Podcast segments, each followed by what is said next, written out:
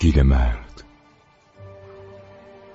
اثر بزرگ علوی. با صدای آرمان سلطانزاده. تهیه کننده دامون آذری. کاری از گروه فرهنگی آوانامه. با همکاری مؤسسه انتشارات نگاه.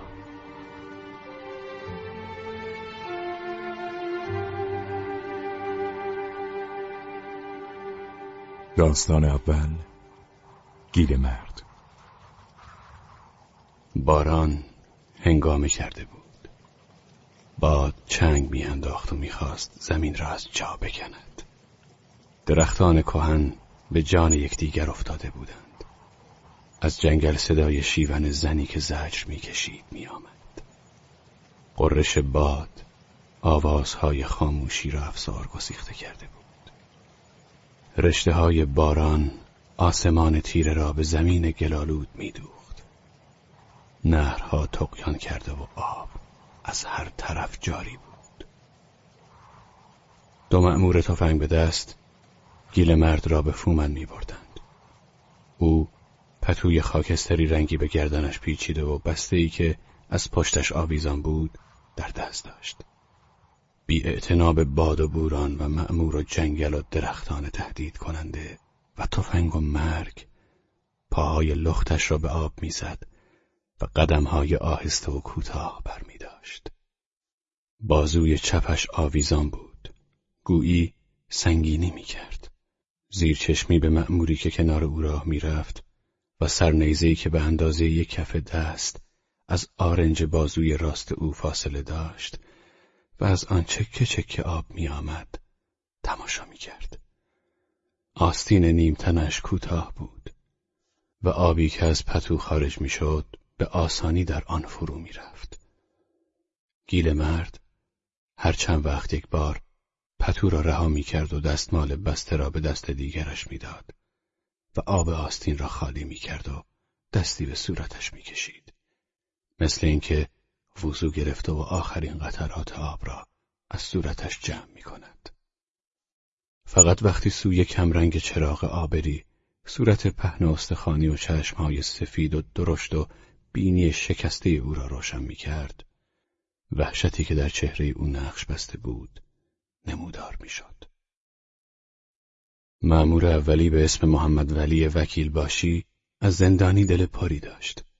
راحتش نمیگذاشت. حرفهای نیشدار به او می‌زد. فوشش می‌داد و تمام صدماتی را که راه دراز و باران و تاریکی و سرمای پاییز به او میرساند از چشم گیل مرد می‌دید. ماجراجو بیگان پرست تو دیگه می‌خواستی چیکار کنی؟ شلوغ می‌خواستی بکنی خیال می‌کنی مملکت صاحب نداره بیگان پرست و ماجراجو را محمد ولی از فرمانده یاد گرفته بود و فرمانده از رادیو و مطبوعات ملی آموخته بود. شش ماه دولت هی داد می‌زنه میگه بیاین حق اربابا بدید. مگه کسی حرف گوش میده؟ به مفتخوری عادت کردند. اون ممه رو لولو برد. گذشت. دوره هرجمش تمام شد. پس مالک از کجا زندگی کنه؟ مالیات رو از کجا بده؟ دولت پول نداشته باشه پس تکلیف ما چیه؟ همینطوری کردید که پارسال چهار ماه حقوق ما را عقب انداختند. اما دیگه حالا دولت قوی شده. بلشویک بازی تموم شد. یک ماه که هی میام تو قهوه خونه از این آبادی به اون آبادی میرم. میگم بابا بیاین حق بابا بدید. اعلان دولت آوردم، چسبوندم، براشون خوندم که اگر رعایا نخوان سهم مالکو بدند به سرکار فرمانده پادگان مراجعه نموده تا به وسیله امنیه کلیه بهره مالکانه آنها وصول و ایصال شود. بهشون گفتم که سرکار فرمانده پادگان کیه. تو گوششون فرو کردم که من همه کارش هستم. بهشون حالی کردم که وصول و ایصال یعنی چه. مگر حرف شنفتند. آخه میگید مالک زمین بده بذر بده مخارج آبیاری رو تحمل کنه و آخرش هم ندونه که بهره مالکونش رو می‌گیره یا نه ندادند حالا دولت قدرت داره دو برابرش رو می‌گیره ما که هستیم گردن کلفترم شدیم لباس آمریکایی، پالتوی آمریکایی، کامیون آمریکایی، همه چی داریم. مگه کسی گوش می‌داد؟ سهم مالک چیه؟ دریغ از یک پیاله چای که به من بدند. حالا حالا بعد قهقه می‌زد و می‌گفت حالا خدمتتون می‌رسند بگو ببینم تو چیکاره بودی؟ لاور بودی؟ سواد داری؟ مرد گوشش به این حرفها بدهکار نبود و اصلا جواب نمی‌داد. از طولن تا اینجا بیش از چهار ساعت در راه بودند و در تمام مدت محمد ولی وکیل باشی دست بردار نبود. تهدید می‌کرد. زخم زبان می‌زد. حساب کهنه پاک می‌کرد. گیل مرد فقط در این فکر بود که چگونه بگریزد. اگر از این سلاحی که دست وکیل باشی است یکی دست او بود گیرش نمی آوردند. اگر سلاح داشت اصلا کسی او را سر زراعت نمی‌دید که به این مفتی معمور بتواند بیاید و او را ببرد. چه های خوبی دارند. اگر صد تا از اینها دست های آگل بود هیچ کس نمی‌توانست پا تو جنگل بگذارد اگر از این ها داشت اصلا خیلی چیزها اینطوری که امروز هست نبود. اگر آن روز تفنگ داشت امروز سغرا زنده بود. و او محض خاطر بچه شیرخارش مجبور نبود سر زراعت برگردد و زخم زبان آگل لولمانی را تحمل کند که به او می‌گفت تو مرد نیستی تو ننه بچت هستی اگر صد تا از این ها در دست او و آگل لولمانی بود دیگر کسی اسم بهره مالکانه نمی برد تفنگ چیه؟ اگه یک چوب کلفت دستی گیرش می آمد کار این وکیل باشی شیره ای را می ساخت. کاش باران بند می آمد و می توانست چوبی پیدا کند. آن وقت خودش را به زمین می انداخت. با یک جست بر می خواست و در یک چشم هم زدن با چوب چنان ضربتی بر سر نیزه وارد می کرد که تفنگ از دست محمد ولی بپرد. کار او را می ساخت. اما معمور دومی سه قدم پیشا پیش او حرکت می کرد. گویی وجود او اشکالی در اجرای نقشه بود. او را نمی شناخت. هنوز قیافش را ندیده بود. با او یک کلمه هم حرف نزده بود. کشتن کسی که آدم او را ندیده و نشناخته کار آسانی نبود. آه، اگر قاتل سغرا گیرش می آمد می دانست که باش چه کند. با دندانهایش هنجره او را می درید. با ناخنهایش چشمهایش را در می آورد. گیر مرد لرزید نگاه کرد. دید محمد ولی کنار او راه می رود و از سر نیزش آب می چکد. از جنگل صدای زنی که قش کرده و جیغ می‌زند میآید. محض خاطر بچهش امروز گیر افتاده بود. حرف سر این است که تا چند از اینها از وضع او با خبر هستند. تا کجایش را می‌دانند. محمد ولی به او گفته بود. خان نایب گفته سر بیا تا فومن برو. می‌خواهند بدانند که از آگال خبری داری یا نه. به حرف اینها نمی شود اعتماد کرد. و آگال تا آن دقیقه آخر به او می‌گفت نرو. برنگرد. نرو سر زراعت. پس بچهش را چه بکند؟ او را به که بسپارد؟ اگر بچه نبود دیگر کسی نمی‌توانست او را پیدا کند. آن وقت چه آسان بود گرفتن انتقام سقرا از عهده صدها از اینها برمیآمد. اما آقا لولمانی آدم دیگری بود. چشمش را هم میگذاشت و تیر در می‌کرد. مخصوصا از وقتی که دخترش مرد خیلی قصی شده بود. او بی خودی همینطوری می‌توانست کسی را بکشد. آگال می‌توانست با یک تیر از پشت سر کلک معمور دومی را که سه قدم پیشا پیش او پوتینهایش را به آب و گل می‌زند بکند. اما این کار از دست او بر نمی آمد. از او ساخته نیست. محمد ولی را دیده بود. او را می شناخت. شنیده بود روزی به کومه او آمده و گفته بوده است اگه فوری پیش خانه نایب به فومن نره گلوی بچه رو می‌زنم سرنیزه و می‌برم تا بیاد عقب بچهش این را به مارجان گفته بود. معمور دومی پیشا پیش آنها حرکت می کرد. از آنها بیش از سه قدم فاصله داشت. او هم در فکر بدبختی و بیچارگی خودش بود. او را از خاش آورده بودند. بیخبر از هیچ جا آمده بود گیران. برنج این ولایت بهش نمی ساخت. همیشه اسهال داشت. سردش می‌شد. باران و رطوبت بیحالش کرده بود. با دو پتو شبها یخ می کرد. روزهای اول هرچه کم داشت از کومه های گیل مردان جمع کرد. به آسانی می‌شد اسمی روی آن گذاشت. اینها اساسیه است که گیل مردان قبل از ورود قوای دولتی از خانه های ملاکین چپاول کردند. اما بدبختی این بود که در کومه ها هیچ چیز نبود. در تمام این صفحات یک تکه شیشه پیدا نشد که با آن بتواند ریش خود را اصلاح کند چه برسد به آینه. معمور بلوچ مزه این زندگی را چشیده بود. مکرر زندگی خود آنها را قارت کرده بودند. آنجا در ولایت آنها آدمهای خان یک مرتبه مثل مور و ملخ میریختند توی دهات از گاو و گوسفند گرفته تا جوجه و تخم مرغ هرچه داشتن میبردند. به بچه و پیرزن رحم نمی‌کردند. داغ می‌کردند. یکی دو مرتبه که مردم ده بیچاره می‌شدند کت خدا را پیش خانه همسایه میفرستادند و از او کمک می‌گرفتند و بدین طریق دهکدهای به تصرف خانی در میآمد. این داستانی بود که بلوچ از پدرش شنیده بود. خود او هرگز رعیتی نکرده بود.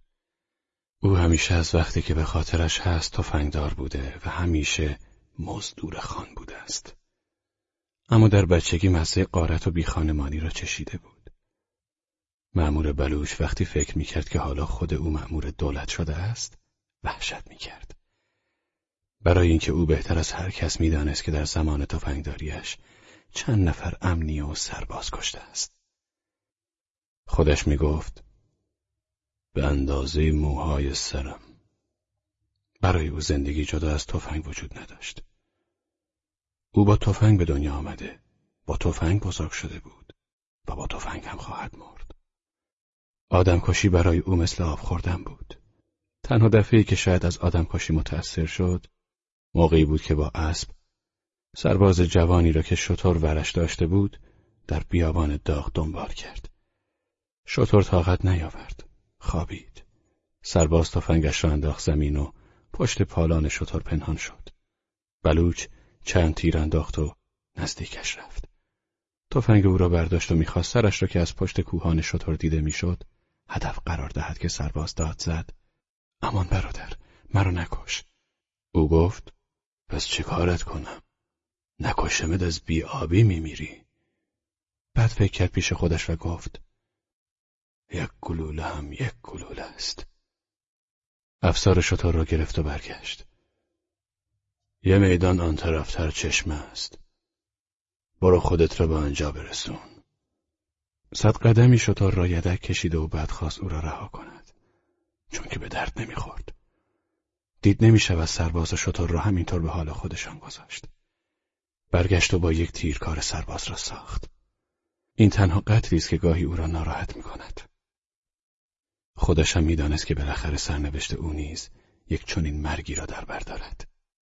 پدرش، دو برادرش، اغلب کسانش نیز با ضرب تیر دشمن جان سپرده بودند. وقتی خانها به تهران آمدند و وکیل شدند، او نیز چاره نداشت جز اینکه امنیه شود.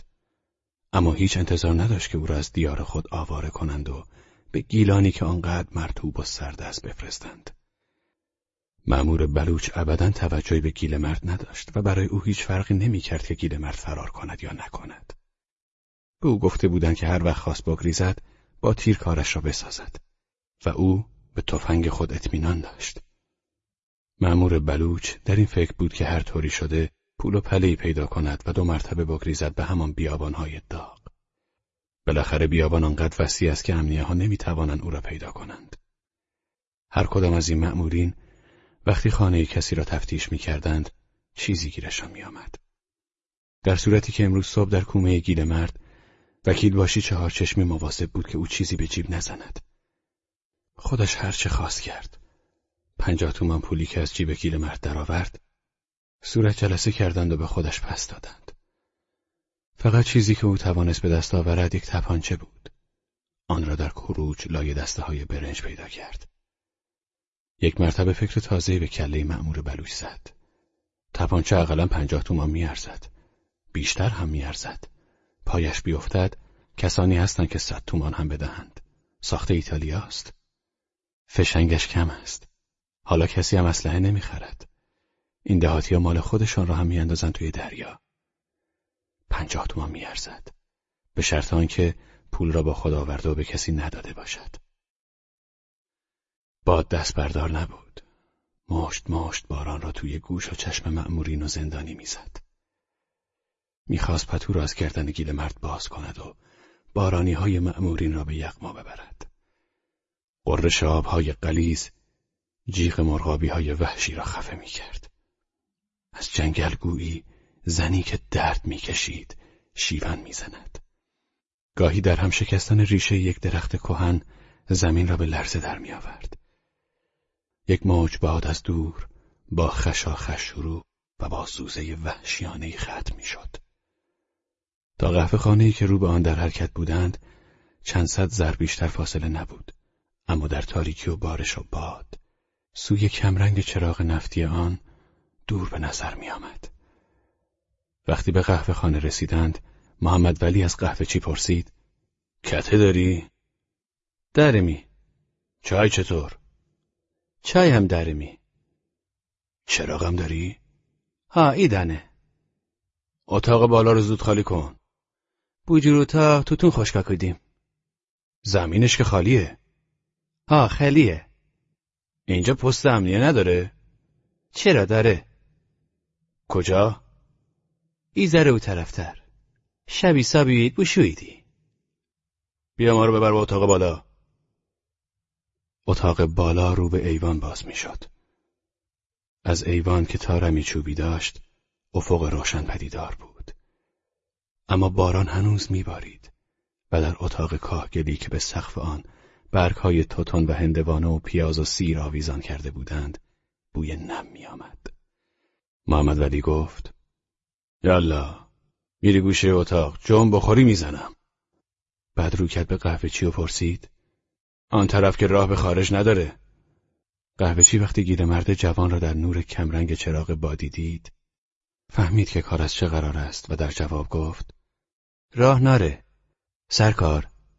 اینم از وشانه که ماشینا لخته کده بارو مردی که عقب کارت. بی شرف. نگاه به بالا بکنی همه بساطتو به هم می‌زنم. خود تو از این بدتری.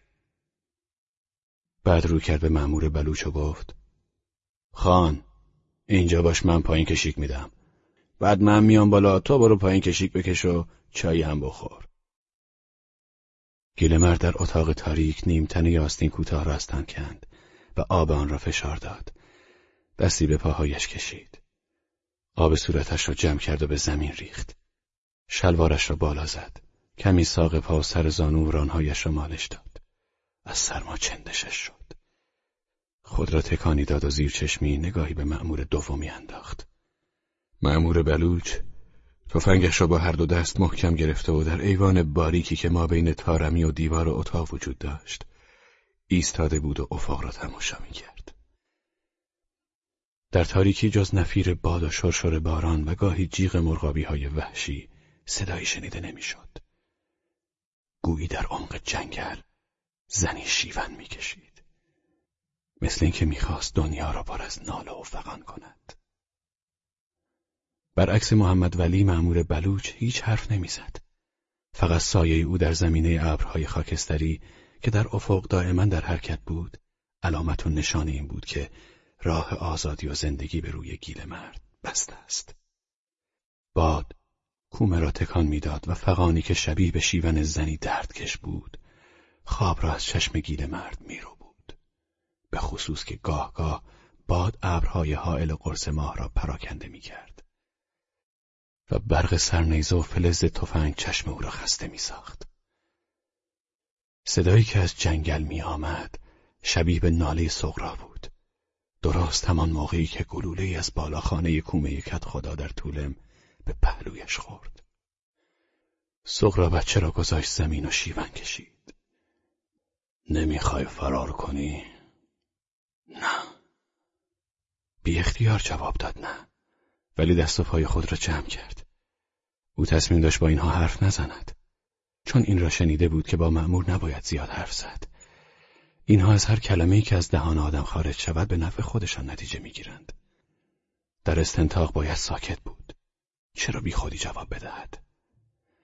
امنیه می‌خواست بفهمد که او خواب است یا بیدار و از خواب او فهمید دیگر جواب نمی‌دهد.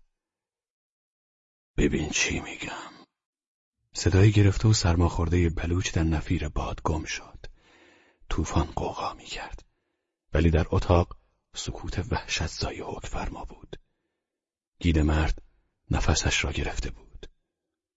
نترس. گیل مرد می ترسید. برای اینکه صدای زیر بلوچ که از لای لب و ریش بیرون می آمد او را به وحشت می افکند. من خودم مثل تو راهزن بودم. بلوچ خاموش شد. دل گیل مرد هری ریخ پایین. مثل اینکه اینها بویی بردند. مثل تو راهزن بودم. نامسلمان دروغ می‌گوید. می‌خواهد از او حرف در بیاورد. حیبت خاموشی امنیه بلوچ را متوحش کرد. آهسته تر سخن گفت. امروز صبح که تو کروج تفتیش می‌کردم در تاریکی صدای خش و خش آمد. مثل اینکه دستی به دسته های برگ توتون که از سقف آویزان بود خورد. تکان نخور می‌زنم. صدای بلوچ قاطع و تهدید کننده بود. مرد در تاریکی دید که امنیه به طرف او قراول رفته است. بنشین. دهاتی نشست و گوشش را تیز کرد که با وجود هیاهوی سیل و باران و باد دقیقا کلماتی را که از دهان امنیه خارج می شود بشنود. بلوچ پچ پچ می کرد تو کروج میشنوی؟ وسط یک دست برنج یه تپونچه پیدا کردم. تپونچه را که می‌دونی مالکیه گزارش ندادم. برای آنکه ممکن بود که حیف و میل بشه همرام آوردم که خودم به فرمانده تحویل بدم. می‌دونی که اعدام روی شاخته. سکوت. مثل اینکه دیگر طوفان نیست و درختان کهن نعره نمی‌کشند. و صدای زیر بلوچ تمام این نعره ها و هیاهو و قررش و ریزش ها را می شکافت. گوش میدی؟ نترس. من خودم رعیت بودم. می‌دونم تا چه می‌کشی. ما از دست خانهای خود ما خیلی صدمه دیدیم. اما باز رحمت به خانها. از آنها بدتر امنیه ها هستند.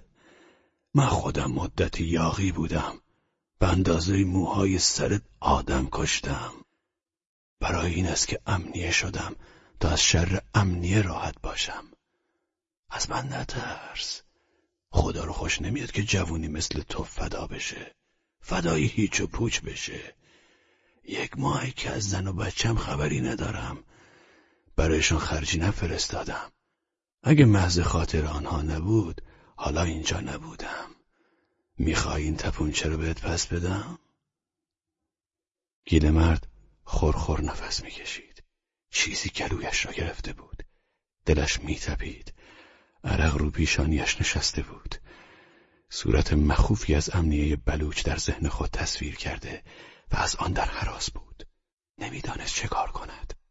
دلش می‌خواست بلند شود و آرام در نفس بکشد. تکون نخور. تپونچه در دست منه. هفتیره هر هفت بشنگ در شونه است. برای تیراندازی حاضر نیست. بخوای تیراندازی کنی باید گلنگدن رو بکشی. من این تپونچه رو بهت میدم. دیگر گیل مرد طاقت نیاورد. نمیدی.